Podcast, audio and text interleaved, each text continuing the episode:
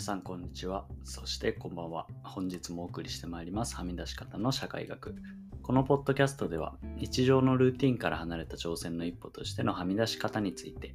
時には昔かじった社会学の視点も交えながら仕事から趣味に至るまで様々なテーマでゆるく真面目に考察していきます。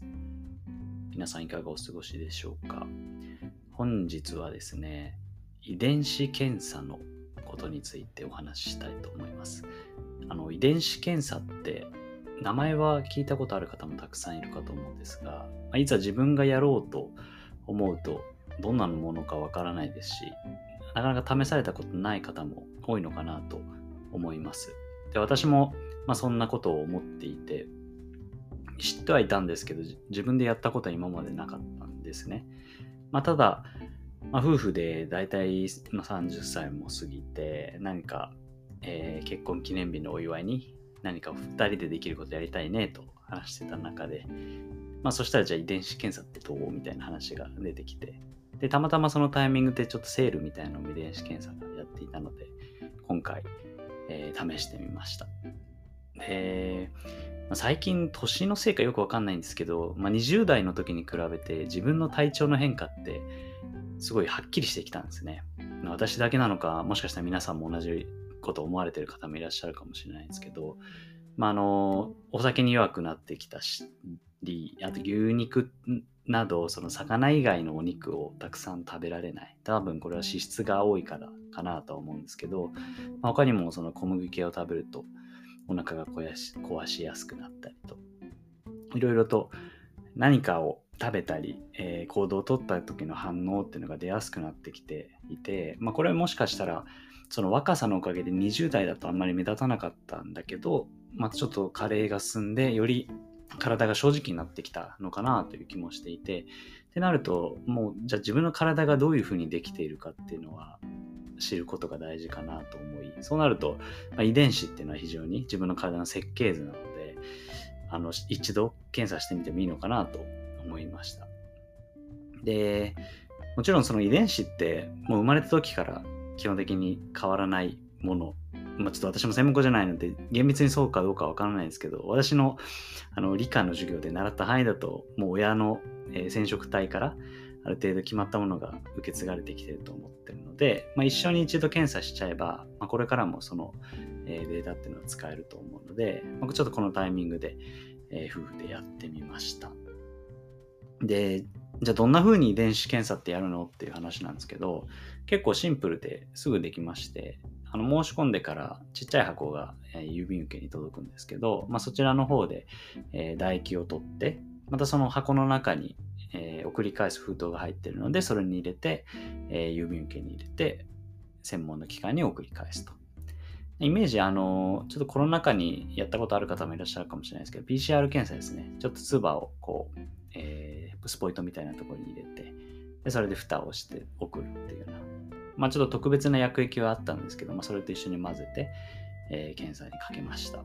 で、大体返送すると重量の、えー、連絡のメールが届いて、まあ、およそ5週間以内に結果が出るということだったんですけど、私の場合は比較的早くて、まあ、3週間くらいで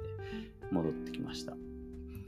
で、まあ、ちょっと今回どういうキットを使ったかっていうのは、あの概要欄で、また私のブログでより詳細にご紹介してますので、そちらから、えー、もし気になる方はチェックしていただきたいなと思うんですけど、まあ、あまり期待してなかったんですけど、まあ、ちょっとしたお遊びかなっていうつもりでこの遺伝子検査やったんですけど、まあ、実際にその結果がかなり納得感のあることが多くて、あのー、やるじゃんっていう感じでしたね。ですので、まあ、実際にその結果で出てきた、まあ、かかりやすい病気だったり、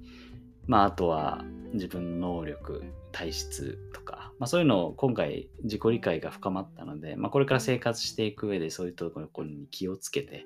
まあ、体に優しく、えー、健康でいられたらなと思ってます。で、どんな検査ができるのっていうのを少しご紹介したいなと思います。ちょっと今回、あのー、今回の回だけで全部お話ししきれるかわからないので、もしかしたら数回に分けて、えー、この結果について少しお話ししようとは思うんですけども、まあ、今回試したあのユグレナさんのキットだと、まあ、大きく分けて、病気だったり、特定のその病気のかかりやすさとか、まあ、あと、あれですね、なんですかね、がんが将来どういうものにかかりやすいかっていうようなリスクを判定する健康リスクというものと、あとは、えー、太りやすさだったり、あと IQ だとか、あといろんな能力ですね、記憶力とか、まあ、そういったものだったり、あとアルコール耐性などを判定するようなその体質と呼ばれるところ、体質能力ですね。と、まあ、あともう一つがちょっと面白かったんですけど、自分の祖先がどういうルートで、まあ、あの人間ってアフリカでこう人類っていうのは生まれてくると思うんですけども、そこから日本にまでどうやって来たかっていうのを解析する祖先解析っていう、大きく分けてこの3つが、えー、計測することができるというものでした。で、まあ、私のブログの方にどういう項目が見られるかっていうのをザーって一覧で、えー、ホームページから引用させていただいたのを書いているんですけど、まあ、すごい数わかるんですよね。で、まあ、もちろんその中には、えー、まだ研究過程なものもあって信用度が、えー、まちまちなものもあるんですけど、まあ、そこも含めてどれくらい信用できるかっていうのもきちんと書いてあるのでそれを参考にしながらあの結果を見ていくととても面白いですね。いくつか例を挙げさせてもらうと、まあ、例えばその糖尿病だったり、また脱円形脱毛症とか、まあ、ハゲやすさとか、そこら辺も書いてあるんですよね。結構ショッキングですけど、まあ、そういったとこだったら不眠症のなりやすさだったり、あとは過食症、食べ過ぎちゃうかだったり、あともちろんがんもどういうがんになりやすいかなりにくいかっていうのも出てきます。あと他にはですね、アレルギー疾患ですね、まあ、どういうアレルギーの体質かだったり、まあ、あとは、え、アルコールへの強さですね。飲酒量、運動習慣がどうなってるかだったり、まあ、体臭、太りやすい体質なのかで、太るとどういう体型、まあ、下半身に脂肪が作りやすいのかなどなど、他にもその体質的に脂質を貯めやすいのか、糖質を貯めやすいのかで、まあ、太るタイプもわかるので、まあ、私もトレーニングしてますけど、どちらをより気をつけた方がいいかとか、そこら辺もわかるようになってます。で、まあ、意外だったのはその性格的なところですよね。これも遺伝子検査で一応わかるらしくて、まあ、例えば忍耐力とか、どれぐらい我慢できるか、痛みの感じやすさ、匂いの感じやすさ、情緒安定性、外交性、協調性、開拓性、食の好み、また寿命として95歳以上まで生きる可能性とか、まあ、などなどなどたくさんありまして、まあ、これは夫婦でやったから結構面白かったんですけど、あのお互いにお互いの結果を見ながら確かにそうだよねっていうのが結構いろいろ出てきましてまあその夫婦の会話の一つにも、えー、おすすめだなと思います。でちょっと私のあんまり遺伝子情報をこういう場であの 全てお話しするのはどうなのかなとも思うんですがまああのまあ、私のことご存知の方もいらっしゃるかもしれないですしそうじゃない方もいらっしゃるかなと思うんですけどあの、まあ、特に自分の中で感じていたとことして、あれですね。あの、自分の系統この祖先解析のところになってくるんですけど、あの、自分の、なんですかね、顔出しだったりが、まあ、割と日本人離れしてるって言われることも多くて、なんでだろうなっていう結構不思議なことだったんですね。まもちろん両者日本人ですし、その海外の人はその入ってはないんですけども、まあ、比較的ザ・アジア人とは少し系統が違うような気もしていて、で、今回、まあ、その遺伝子検査で祖先解析っていうものがあったので、まあ、半分、当たるかなっていう気持ちを持ちつつ、でも半分何か自分のヒントになるかなっていう期待も持ちつつ、ちょっと見てみました。で、結果としてですね、私の祖先のルーツは日本人のうち6%しかいなかったっていう、まあ、非常にレアなタイプだということが分かりまして、まあ、結構それが納得感あったんですよね。で、まあ、じゃあどういう経路をたどって日本にまで私の祖先がやってきて、今こうやってポッドキャストを配信してるのかっていうのを見てみたんですけど、日本人のその、えー、グループその、まあ、人種としてのグループですよね。を大きくたどれるとこまでこう、あの、トーナメント表みたいにずっと上にたどっていくと、まあ、大体2つぐらいに分けられるところまでいけるっていうのが今回結果で見えてきて、でその2つってどういうタイプかっていうと、まず、まずアフリカからあの人類が生まれていって、基本的にルートとしてはアフリカから中東、まあ、アラビアのところですよね。まあ、今で言うと、サウジアラビアとかイランとか、イラクとか、まあ、そこら辺のところまで行って、その次にインドの方ですね。あの、基本的に海岸線をこう移動していくんですけど、その次にインドの方に行って、で、またインドの方からインドネシアだったり、東南アジア、まあ、タイ、